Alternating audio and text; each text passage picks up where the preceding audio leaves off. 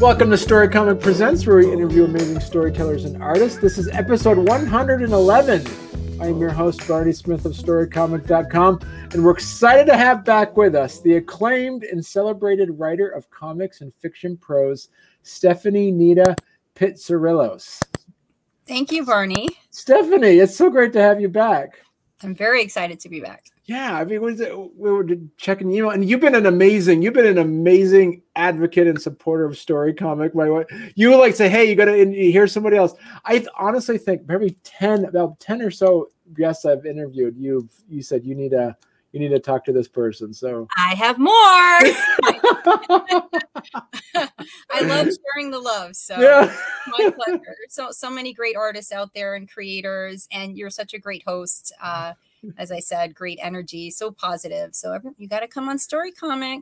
Yeah, thank you. and you got and and and and you said you've got lots of stuff. So one of the things that just happened is um last year we were talking about the Kickstarter for a speculative speculative fiction for for dreamers, and that just was that's full on published. Uh, September 8th, 9th? Yeah. Is that what it is? Uh, September 8th. Yes. Okay. All right. Published and, September 8th. Mm-hmm.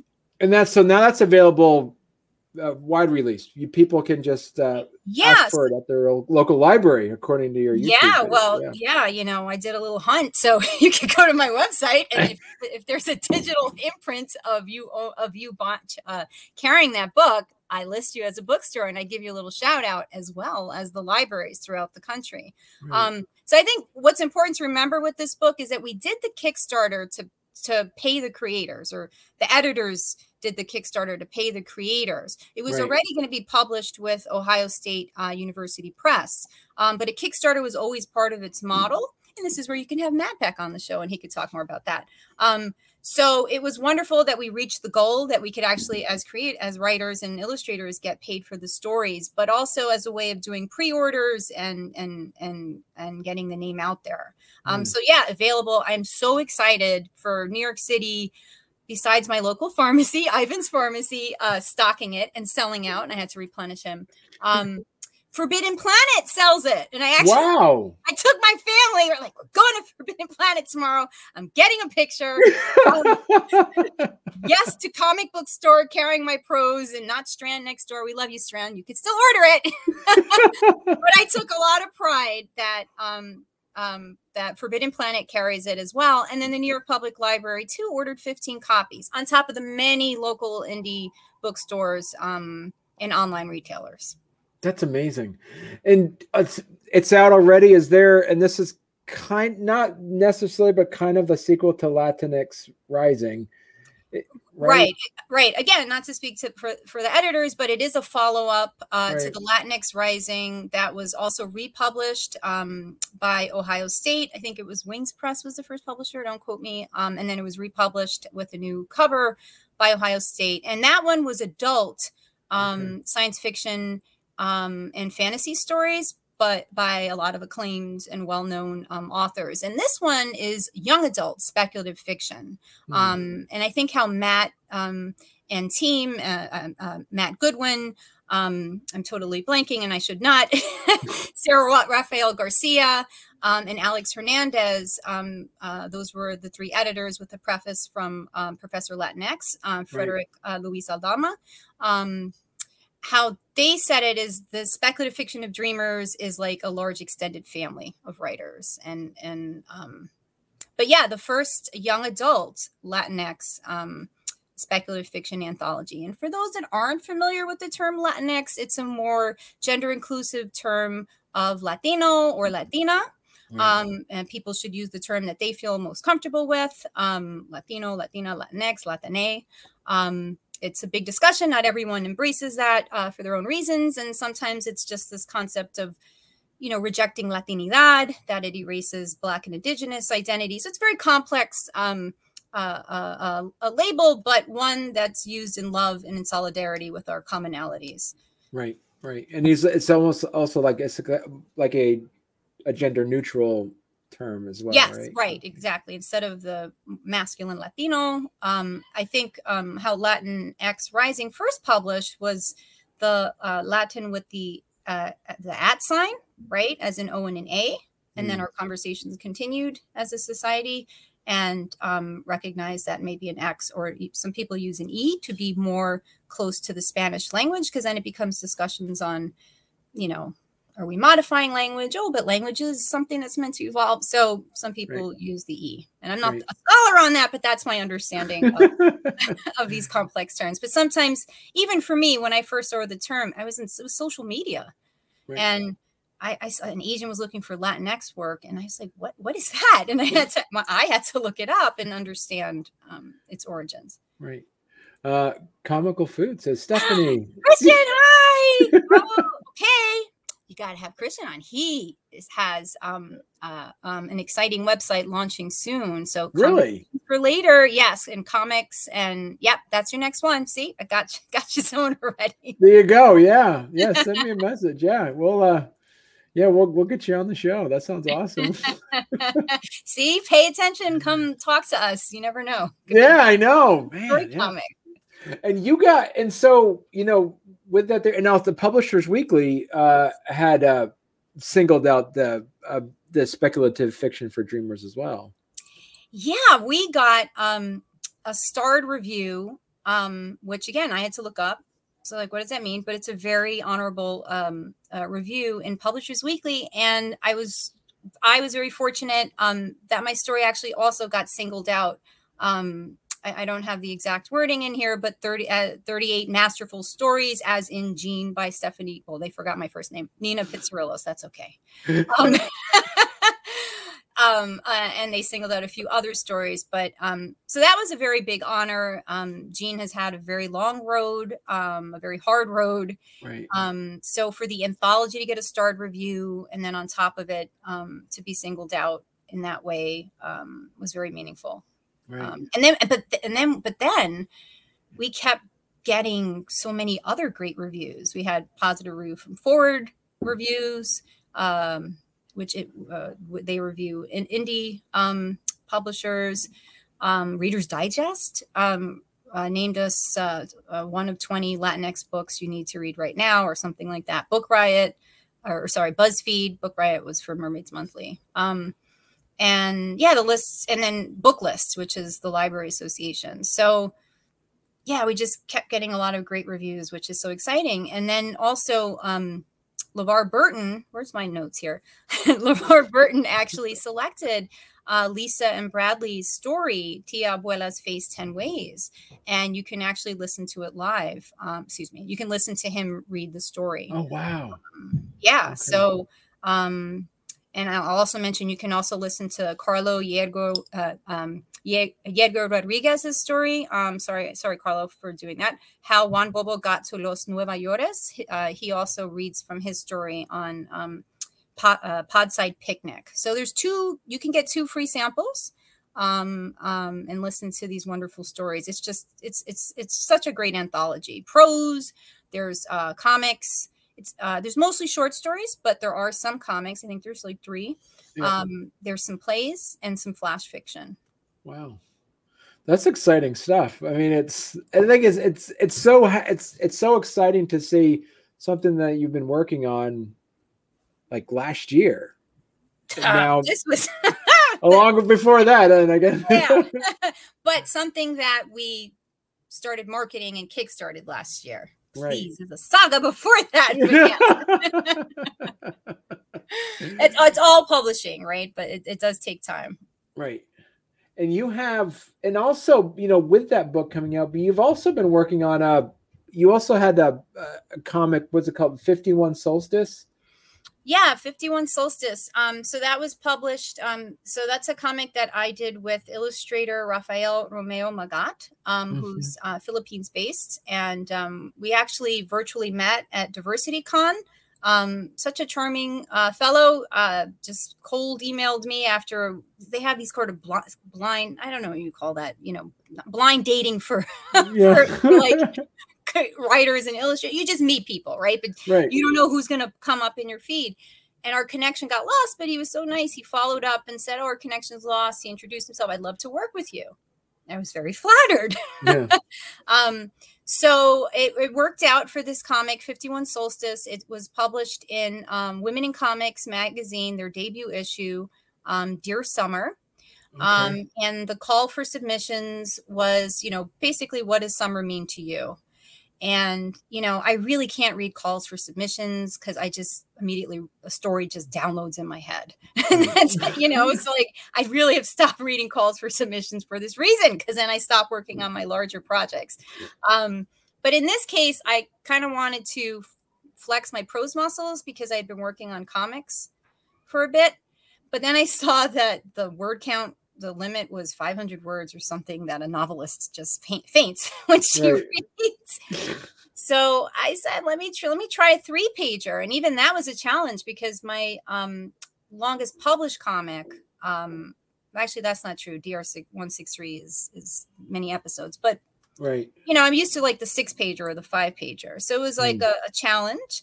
Um, and you know, I I found a way to combine my what does summer mean to me as a New Yorker?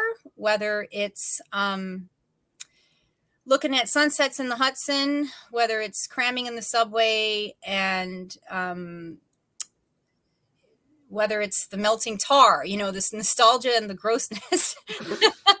um, and also combine the idea of of enjoying things but not really able to enjoy them because you can't right. swim in the Hudson River. It might look pretty, but it's a super fun sight. It's disgusting, right? Um, we're we're quarantined. You know the whole idea of being quarantined, and we can't travel. So what do we have? We have fantasy, um, and also my years of being pregnant and being on home rest and not being able to really go and do all those things. So how do I do that in three pages? I just put it in outer space.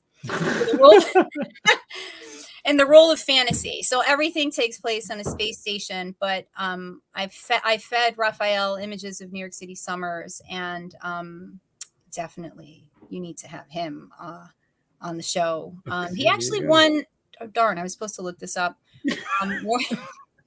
He was he actually won the Warner Brothers some of the Harley Quinn poster contests for Warner Brothers. I'm sorry, Rafael, if you're I don't think you're on because there's a big time difference in the Philippines, but um I he he does amazing work. He does a lot of space stuff, uh, which worked out for this, and he just really knocked it out of the park. And I'll be quiet so you can actually ask me a question because I can go on about how amazing it was to work with him and the beautiful art that he did.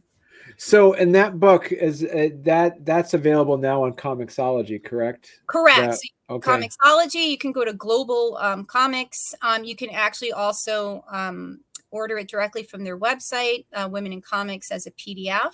Um, okay. they're a great group. What I really love too about this issue, it has besides the wonderful comics of summertime, I really loved um, uh, Dr. Mitchell, uh, the editor's uh, uh, letter to the editor, and it was so heartfelt. It was so New York, New York love, um, and it included motherhood and what being a foster mother is to her, and and and and what the quarantine has done with the rise of abuse cases in children, and right. I mean, it's just part of the reason why I love being part of this group that includes issues like that, not hiding motherhood. That's part of who we are. We're comic creators, but we also um, can can be, not always, but um, some of us are, and we embrace that. So it, it really meant a lot to see that in a in a comic anthology, that kind of letter, and you know, not hiding it. How do you feel? Because a lot of your prose, there's, there's definitely a, a, a sense of science fiction about some of the stuff that you put out. Is do you feel it's easier to tell something, as you said, complicated through um, that lens, or or is it you feel as though it's it, it it adds to it or takes away from from the message that you're writing about? You know, it's interesting because it wasn't until um, it wasn't until Gene and the Wormholes, and then Andromeda with Seth Martell, and then later 51 Solstice I was never able to write or imagine science fiction. Like okay. I started years, you know, years ago in my 20s.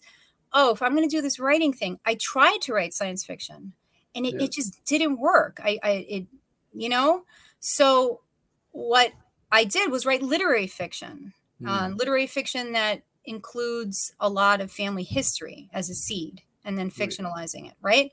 But I'm a big sci-fi nerd, um, and, or I have a big imagination or something, right? um, and I think I was I'm just able to find a bridge by, or maybe over the years of writing characters that love sci-fi, inhabit that. I, comics actually then gave me permission, or or maybe it was just the years of, of, of having practice writing, but it wasn't until comics that I was finally able to do something science fiction. And when I saw the Women in Comics um, call for submissions and I couldn't do the prose and I did the comic, I still did the prose after. And it's it's a story I it's it's just 3000 words. Um you know, I'm still picking at it. But I'm very proud of it because I, I really think it took me 15 years to actually get in that mindset. So mm. it's it's it's hard to answer that because I, I guess I would say it was harder. I find literary fiction much easier. Um, also, there's so much world building. I feel that you have to you know dive into uh, in science fiction. I mean, we could say the same for historical fiction, but it's just a different type of creative sphere. Um, so I'm at this like different, you know, this crossroads now where I'm kind of entered the science fiction realm. Or I will say, and this is where Gene too has helped out, and the work with editors like uh, Matt, and just reading his book, which um, came out too, the Latinx Files, Matt Goodwin, Race, Migration, and Space Aliens. um, yeah, you know what? Hey, you know what? You should book him for that book. You know that'd be good too. Yeah, um, I'll get back on. Yeah, yeah, yeah. He just uh, just released. Um, reading that and understanding and, and, and even in the query process i went through that. What's normal to me and and you know my Nuyorican side of my family life is not normal to you. So i guess i live a speculative life right? You know i have a grandmother that did um, misas. Uh, she practiced espiritismo seances. She saw dead people. That's normal the fact that my aunt's ex-husband's haunting her. That's normal right? Like i don't see that but that's normal to them. And it wasn't until i started reading academic books about um, how you know like like matt's to, to understand that well this is why we might find a home in sci-fi because we're otherized.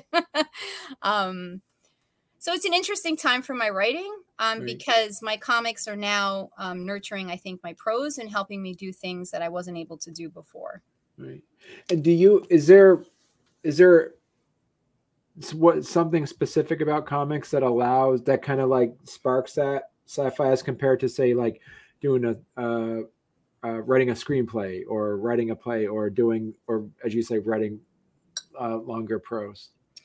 I think part of it is just reading comics, which really I took a long break. You know, right. I, I stopped reading comics for a very long time.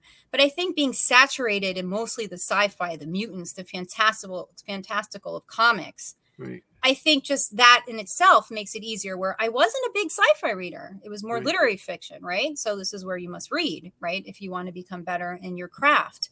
Um, so I, I, I definitely think that has a lot to do with it. I think that um, visually it just comes easier to me sci-fi and comics and and and i we talked about this in the in, in the last show i don't have the burden of having to build everything mm. on my own right. right. i i have the beauty of a of, of an illustrator perhaps a colorist perhaps a letterer you know perhaps an editor you have a whole team that can help build that world with you and and so i think in that way um it's it, it could be a bit easier Right. So, I mean, we'll talk about a couple of the other things, but I just is do you have? I'll ask you, okay, that's a, I have a I have a question, but I'm gonna I, it should be a follow up to my next my first next question. So, Marty, you're acting like me now. I know. you also are working on uh, uh, when we talked about this uh, earlier in the year when you were on that you had DR one six three your your webtoon that you, you're working with your your friend Aaron Guzman. My cousin, uh, not my your cousin. Fight That's right. Aaron. All right.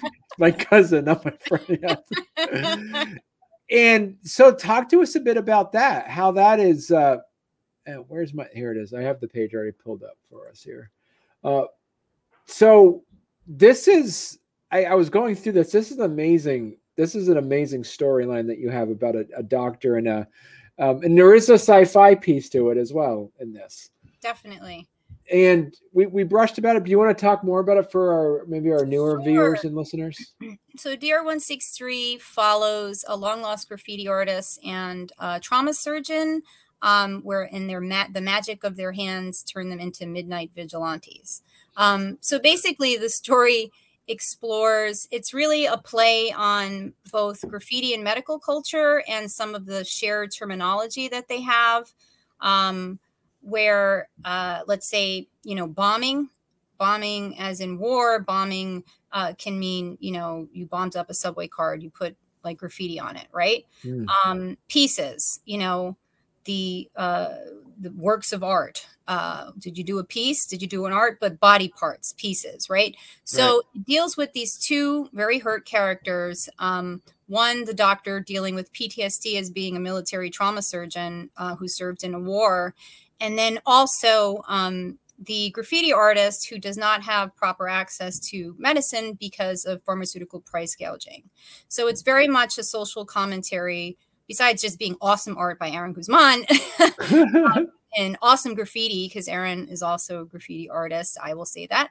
Um, um, besides besides that, also being a commentary on those um, uh, big life things and how um, these two unlikely characters can find healing and maybe a side of justice. And it, it's totally inspired by the fact that my husband, who is a physician, is obsessed with graffiti mm. and loves graffiti or is a fan. I shouldn't say that. That's hard. She's a big fan of graffiti and um and graffiti artists. Um, if I showed you this room, you would think it looked like that. Um, and um, is friends with some of them. And one actually said, uh, one artist like, "Yo, we're gonna take you bombing one night. you, we're gonna teach you how to do it." And you know, my husband's like my my wonderful husband, Clark Kent. No, you're not. you're not doing that. But again, this is all speculative fiction. What if? Right. What if he did? Now, he is not this character. He's not a trauma surgeon and blah, blah, blah. But I just took that little bit of, well, what if he did? Right. These two very unlikely characters. Um, and then you got the story. So yeah, we did it on uh, uh, part of Webtoons contest. We couldn't get the last episode in on time to meet the deadline for judging, but Aaron and I wanted to make sure we had it finished because this was a warm up for a a business card of look what we can do, um, mm. and uh, a warm up because we've really I got into comics because Aaron and I are supposed to be working on, and I are supposed to be working on this epic graphic novel together, which is totally outlined first script. But Aaron, very being very wise, said, "Let's do our own things." build up to that, get some mm. experience, and then start working on it. And that's part of what DR163 is. But we're actually, I delivered script uh, for episode one of season two, and we looks like we're going to actually kickstart that for print as soon so, as he's finished with his mini comic bundles. So right here, you have episodes one through four. So, right. mm-hmm. so these are you're you're kind of like as you say, you're kind of like creating this as like a television setup. So you have different episodes, and then how big is the season going to be? Yeah, so this one, the the second one, um, and I'll I'll make a note on vertical scrolling. So the second one will probably be three episodes as well. Um, okay. Um, actually, wait, I, I, should clarify. We would probably call them issues because Aaron okay. and I are still talking about this. It's going to be print. So okay. those would probably they would it's going to be print. It'd follow more of the standard comic book, you know, issue one, issue two, issue three, or I don't know if we would call it issue five, six, and seven. I don't know, Barney. We got to work that out. But um, but the idea is we we kind of want print. You know, we kind of want something we can touch. Right. For this, um, I'm open. You know, if, if we're doing three seasons at least, um, to having different formats for each. Although, what do you do beyond digital and paper? Maybe there'll be some cool new thing invented. Maybe we have holograms by then. Um, but um, I, I have to say, I'm gonna have a hard time giving up the vertical scrolling for DR163 because I loved it. Right. I'm not a digital comics person at all. Like I'll support it. I'm in digital anthologies. I will force myself to open up PDFs um, and read for pleasure, but I'm so much of a paper person. But vertical scrolling is totally different because to me it follows the addictive path of social media. Right. Yeah. and it's just so fun. I found it to be so much fun um, to write for because it's just if you keep if you go through webtoons and this is how I, I you know modeled mine off of it's just an eye tease it's an eye tease of what's next and dripping of one panel into the next and your senses are not looking at a page layout and you're kind of hit with eh, kind of everything you know your eye kind of catches what's going to happen next whereas this is just the slow reveal slow right. reveal um yeah. so you know maybe we'll have different um tiers where if we can raise x amount that would allow Aaron to also then format it for a digital scroll. I'm sure Aaron is yelling at me right now if he's listening. Because as a writer, I could put out ideas quick, but I do recognize that illustrations take longer. Um, but we're we're we're definitely committed. The the season's already outlined. Um, it's it's just a matter of getting the art done and coming up with like how are we going to do this. But we mm. we hmm. kind of feel it is print. It reminds me that there, there's a uh, analog digital scroll is the way to do that. They had, do you? I don't know. It's. I remember when I was a kid, there was a that, we were able to get this to make your own homemade TV with taping comic strips together. And what you did is that you made a box like a shoebox, and you took two pencils in there, and you took the whole comic book, and you kind of like taped them all and then make a yeah, no, I, I, yeah. I, know what you're talking about. I, my memory is when we had the printers with those little holes. Right. And then to get the punchline of a joke, my dad would print it out and it becomes this long picture. It was funny. but it, be, it was like this long picture. You have to wait for the whole freaking thing to print out. Right. I don't know if that's the same thing, but that's, yeah. my memory. I wonder if there's a way because I you're right because the vertical scroll of this actually does it, it is different. It's almost it it gives you that ability to as you as you say it's almost scene by scene.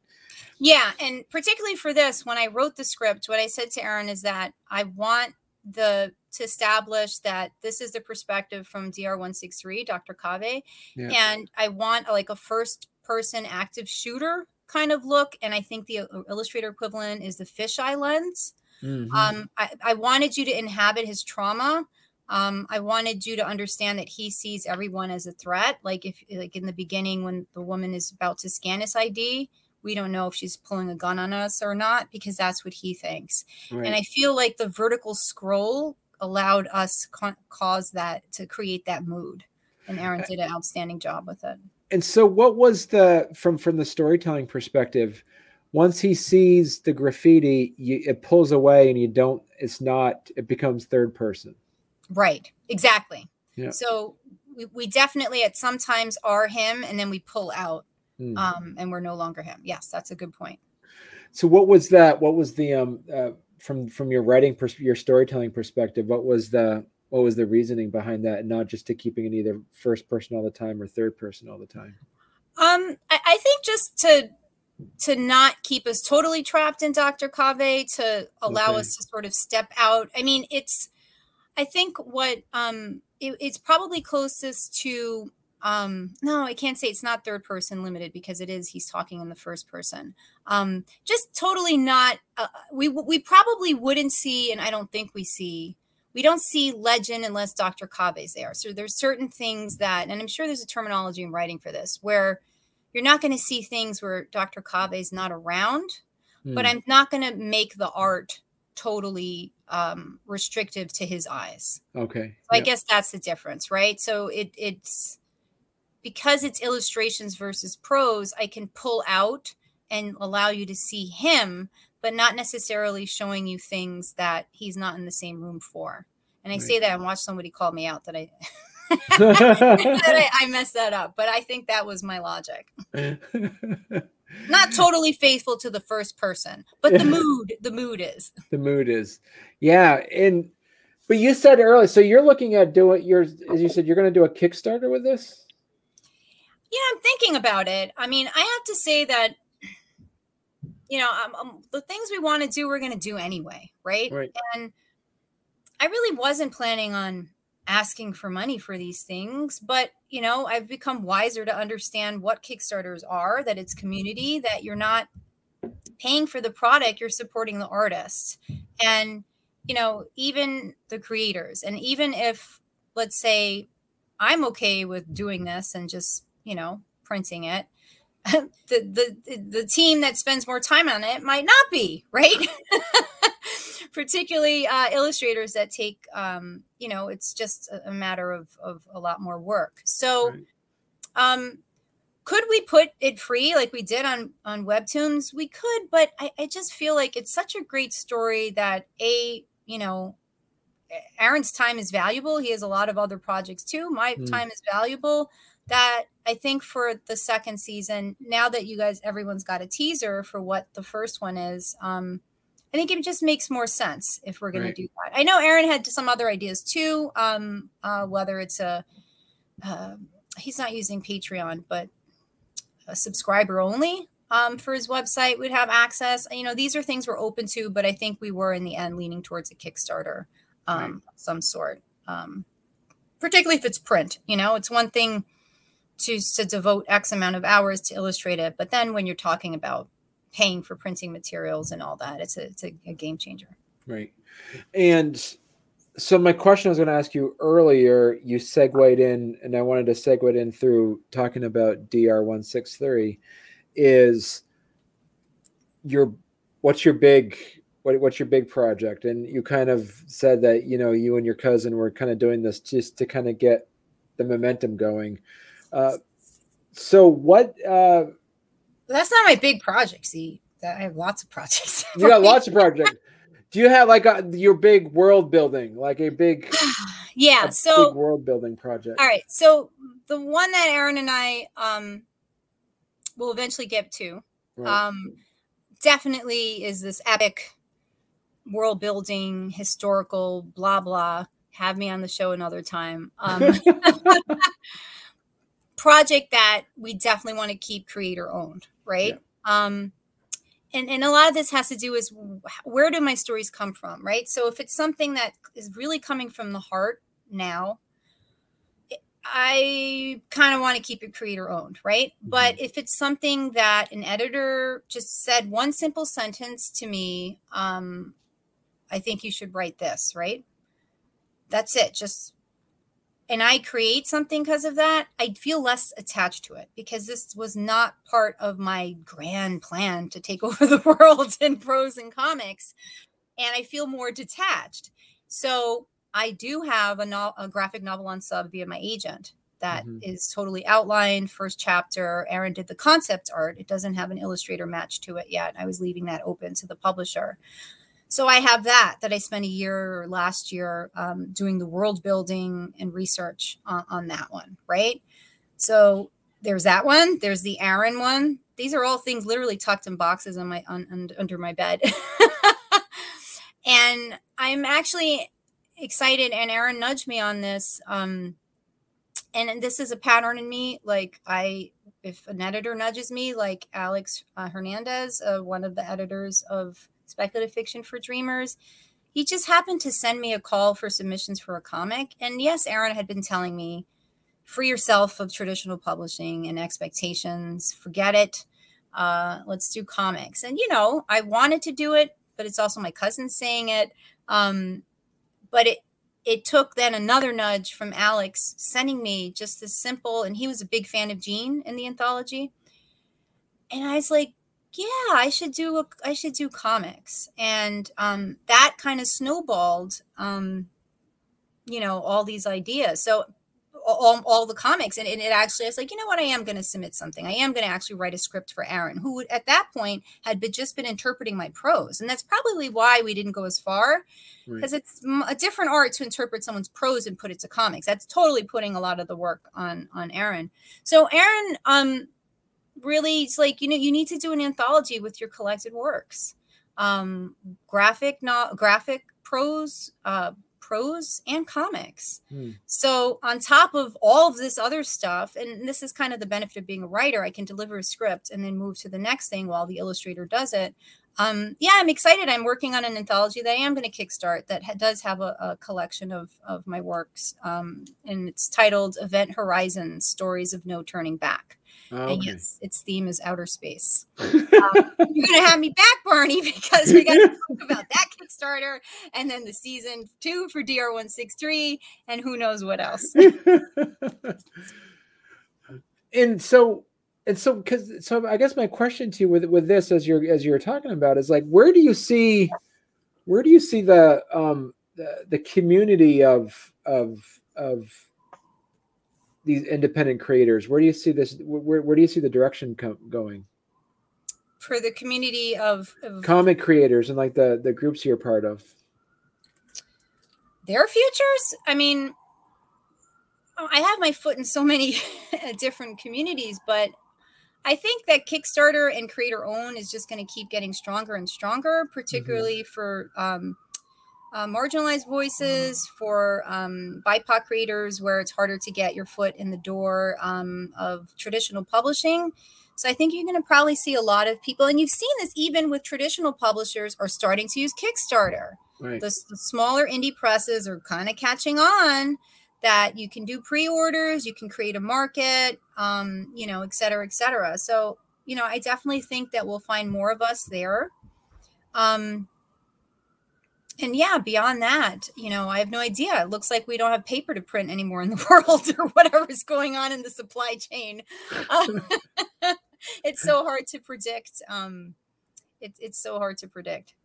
And do you see, like, for instance, you're part of, uh, um, you're, you're on the board of the reviewing submissions for Graphic Mundi. You're also a volunteer panel reviewer submissions on Comics Experience. Uh, do you see a lot, as you said, these these these smaller ones that are more nation specific um, publishing groups or advocacy publishing groups kind of popping up and is is it what would what would be your suggestion what would be your suggestion to writers and or creators to how to kind of get above the noise because it's mm-hmm. everybody is able to um, make something now yeah so you know, the first thing is, you know, you just you got to be yourself, right? right? You know, and you got to be sincere, right? We talked about this about social marketing. Yeah. Um and Gamal Hennessy actually had a great interview with uh, writer Rich Durick. Uh, forgive me if I mispronounce his name. And this question just came up. Um, you know, how do you not come across as the salesperson constantly and have genuine relationships? Um, you know, my case is so knock on wood wildly different in that editors sought sought me out, you know, right. or illustrators sought me out, and everything I submit is accepted. Now, I know for anyone rolling your eyes, that's not my life with prose. You know, I've had over 10 years of rejection and two novels uh, with with prose. So as you roll your eyes, it wasn't that's not my exact experience. Um, but in that sense, I know that's a little different, right? But mm. how did editors find me? be part of community groups. Mm. You know, the comics experience is how I met Seth. And Seth, and so you're part of a group, but then be bold enough to ask people, right? You maybe you won't ask, uh, forgive my dated um, okay, I'll say Jim Lee, but you could let's also use uh, Afua Richardson, you know, for a contemporary.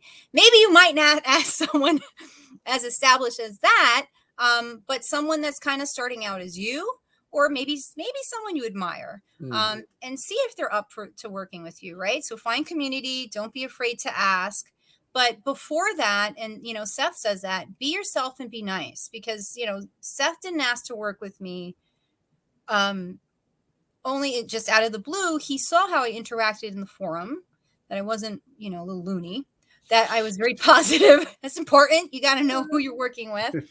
Um energetic maybe but not not not dangerous. Um, positive energy. And then i in turn saw seth's artwork. I saw that his he had women of color in many of his um illustrations and that they were done with uh, love and sensitivity um so if you just kind of put yourself out there and be yourself I'm not saying put everything out for free, but just find your community. You never know who's watching. Mm. And again, I just have this weird thing in my life where that happens to be not always the case, but I was approached from by Nicole Boose in Comics Experience, and she's a former editor of Marvel, um, to be an insider art. And, you know, that's how I met Shelly Bond. And Shelly Bond fell in love with my story um, and insider art. And we've been trying to do something together ever since. And uh, you know life put some things on hold. Um, but you know enjoyed that uh, friendship um, uh, over the years. So you just don't you, you just don't know. Um, if you're doing i totally lost track of your question bernie so if i'm not answering it put me back on track I, am here i'm just here for the ride stephanie this okay. is good um, if you're trying to do traditional, that's why I like being here. I mean, I could just do that, and you're not going to be like, "That wasn't my question, girl." Okay, back to the subject. I even have a paper and pen. I'm like, I'm going to try to write down what he asked me. But I don't remember it by sentence six. I have no idea what you actually asked me. If, um, if you, um, another thing, but if you want to do traditional, yes, consider getting an agent um, don't make your whole life stay stay on hold because of that, right? Um, but if you are trying to break out in traditional, you might want to try to do the whole query path. And there's so many resources for or having to do that. You're not going to agents. Their agents have not entered the market for like single issues or the smaller things, right? They're they're the bigger money things because they want to make money. But you know, if you want your graphic novel with Scholastic, see if you can come up with something that can woo an agent that would actually, you know, um, represent you. How do you keep making noise? Yeah, I mean, it just comes back to just being yourself. Um, but for in terms of the roles uh, that you mentioned, graphic movie and com- uh, Mundi and comic experience, so I haven't publicly announced it. So thank you for publicly announcing it because I wanted to do it do it here. Um, yeah. So we haven't officially reconvened yet with Graphic Mundi, although I've looked at a submission. But it's exciting to again. I how did I meet Graphic Mundi? Well, first Seth saw a call of submission. Again, you know, domino effect. Right. Let's submit. Let's submit to COVID Chronicles. Um, we did. The story got in in a day. Um, then I'm like, I want to do a story with Aaron. She didn't say I couldn't submit to. I asked, can I submit another story? Yeah. Okay. Is it in? Yeah. Okay, great. I have two stories in COVID Chronicles. And um just being myself um, and in that case i happen to have an mph a master's in public health and graphic mundi which is an is is uh, an imprint of penn state um, university press was merging their graphic medicine section with their their general uh, graphic novel. Um, so i guess you know, I can't speak for Kendra, the the editor uh, and publisher, but um, you know, just like hopefully pleasant personality, and then topped with the Masters in Public Health, which can help um, have an eye for their uh, the medical aspects of their mm-hmm. graphic novels. It just worked out that I was offered a seat on the board, and I look forward to looking um, at both adult and young adult graphic novel submissions that come Kendra's way, along with other board members, to give our recommendations for publications. And for comics experience, um, um, I think it's very much, if to paraphrase uh, Andy Schmidt, um, very much my different taste in comics um because i think the comics that are on there are kind of uh, th- that are often workshopped are not necessarily things i read or write but um i can i definitely enjoy but i go to a lot of smaller conventions uh, having the parent librarian again a volunteer i volunteer at my kids uh, library and people said don't do that why are you going to do that for free why are you going to you could be writing well i love books uh, I love my kids. I like um, the, the fact they have no librarian. So if I don't do it, you know, um, but I knew it would give me exposure and understanding of book marketing, how to write newsletters, how to get people excited. Um, you know, how you see me on social media is how I am on my newsletters. Mm-hmm. Um, and you know, I get to shop for books, man. I get to spend money, other people's money. I'm I'm in for that. Um, but you know, putting all that together and the reason why I did go to a lot of these indie uh, conventions and all that was to buy special books for the library that you're not going to find through a conventional um, vendor. So that being myself and happening to be in the community, people then approached me and said, I kind of like what you're doing. It's different. Can you contribute to this? Right. Um, so in the same manner, though, as a volunteer panel, different title, um, I and, and I've, I've, you know, we went through one cycle. We just got a new cycle of of submissions. I look very much forward to giving my own background and my own perspective and my own recommendations to a panel so that the publishers make an informed decision. Right. And so, uh, so you, you did you did answer the question. So that's good. Whatever that question was, because I have no idea what it was, but I answered it. Uh, where do you see? Because you mentioned like the graphics medicine. That seems that's popping up more and more over the year. Do you see that's going to be a, a a, a growing um, a, a, growing genre of of comics? Yeah, I, I, do simply because graphic novels, period, is. Um, I think as a society, um, we're totally, totally um, moving more and more to images as we do social media. There's actually a good book. See, I'm a good librarian. I'm going to look for it. It's called The Alphabet versus the Goddess. Okay, this is a really good book. The alphabet, my dad recommended this to me. The oh. alphabet versus uh, the goddess, the conflict between word and image. Okay. And I think we're in the image era of the image era where image is supreme. Good book. Yeah. Um, I think we're going to see this more and more as we become a more visual society. And then, you know, we have holograms and all the cool Blade Runner stuff that I'm waiting for, not the killing robots or anything like that. Um, so I, I definitely think that then it'd be logical that the market for graphic medicine um, uh, will continue continue to grow because that because people tastes tastes have expanded right? Comic books are not just for kids anymore. They're not the uh, you know the, the low life or lowly or whatever it was in the 50s um, uh, right. that, that people thought. And you know they do it the graphic mundi i just read their hakim's odyssey um, from Syria to Turkey, uh, a refugee's journey. Um, it's a three part uh, book. Um, they, they're just printing such interesting things. Um, sometimes they're French translations that they reprint in the US. Um, but Kendra is very open. People should look at the submission page because it's it's it's not restrictive so far. Um, um, and they've gotten a lot of attention for some of the books that they've put out so far like you mentioned as you mentioned a couple times earlier is that the call for submissions.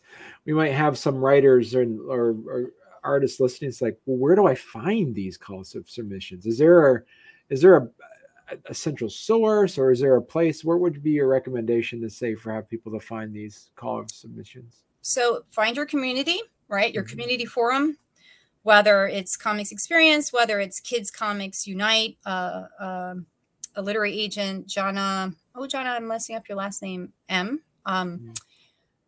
um, yep, there. Okay, maybe Christian can help me remember uh, what uh, Jana's last name is. But Kids Comics Unite um, is another group. There's so many women in comics.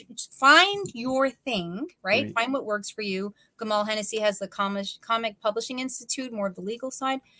And there's usually forums within that um like comics experience for example that's where seth found you know there's one, usually one or two members that that's their thing. They like putting you know hey this submission this submission. So sometimes there are people doing the work for you if you happen to be part of that community. Right. um some of the some of them are free some of them are not. Um um and if that doesn't work for you man go on social media twitter. Thank you jana um morishima I, I think is how you say your last name. I, hi jana yeah, um, Patrick's um, also yeah. Oh, Patrick, you're here. yeah, Patrick. You gotta have Patrick on. We can talk. We, can... we do. We got. I got him scheduled. I think for February, right, Patrick? I think. Okay, cool. Yeah. Oh, I look forward to that. Um, see, Barney, what was the question, man? What we? Oh, find your community. Yeah. So, social media, Twitter. People are always posting on Twitter. Call for submissions. So, okay, how do you find those? Start following comic writers and illustrators and editors um, and the ball will just keep rolling um, right. on those things.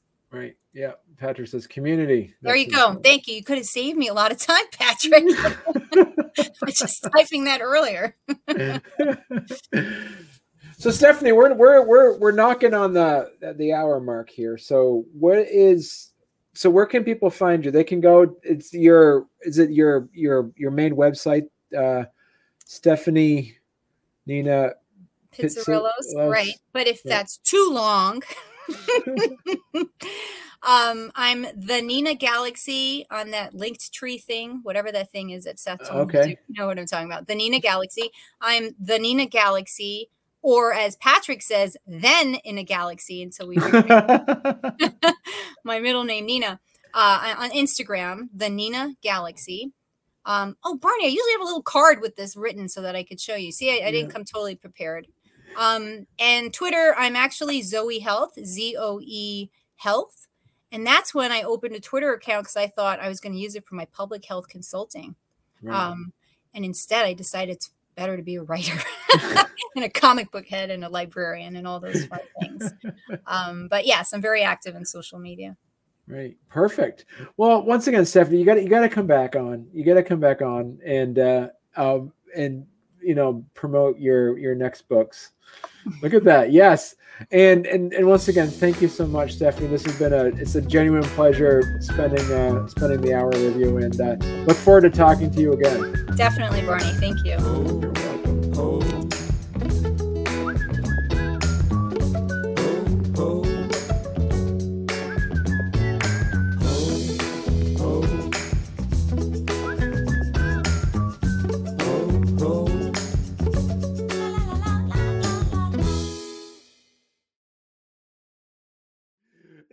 Then look at this. You you you up you upped your game in your background. I'm, I'm going to be like staring at all of your background stuff. This too. is at necessity in a new place. It doesn't yeah. have uh, a nice, very minimalistic. Uh, I think it's Tito Puente. He's over here. Yeah. Um, you don't have to see my whole life crammed in one my childhood bedroom. Yeah. but uh, so something different. Maybe I'll be in a different room next time. yeah, and is that a classic X Men above you? Yeah. Um. So X Men classic, right? Yeah, yeah, Dark Phoenix Saga. Um, oh yeah. So I gotta say, uh, this you know this is where you, you trip. Okay, so I'm all about X Men 137. I don't know if you could see part I see of that. That's that's the comic for me, right? The one that Jean is is kind of based on. But I don't know as a kid if I actually read this one. And this one is 137. If I'm totally going off subject, you know, you could put me in place. Mm. But I totally do not remember. And Seth's like, oh, how did you not see that? There's this whole other ending at the end of this after Jean Grey dies. And like it's in like the chamber of the death of the universe or something, something right. that it, it was like a discovery after 20 years that there was like, uh, it was, it was, it's anyway. It was and that I discovered that 20 years after the fact. Well, then you have Alpha Flight. That's issue number two or three? Uh, this or is four. Four. This four. is okay. rating your brother's comic book collection when he doesn't pick it up from your parents' house. There you so go. you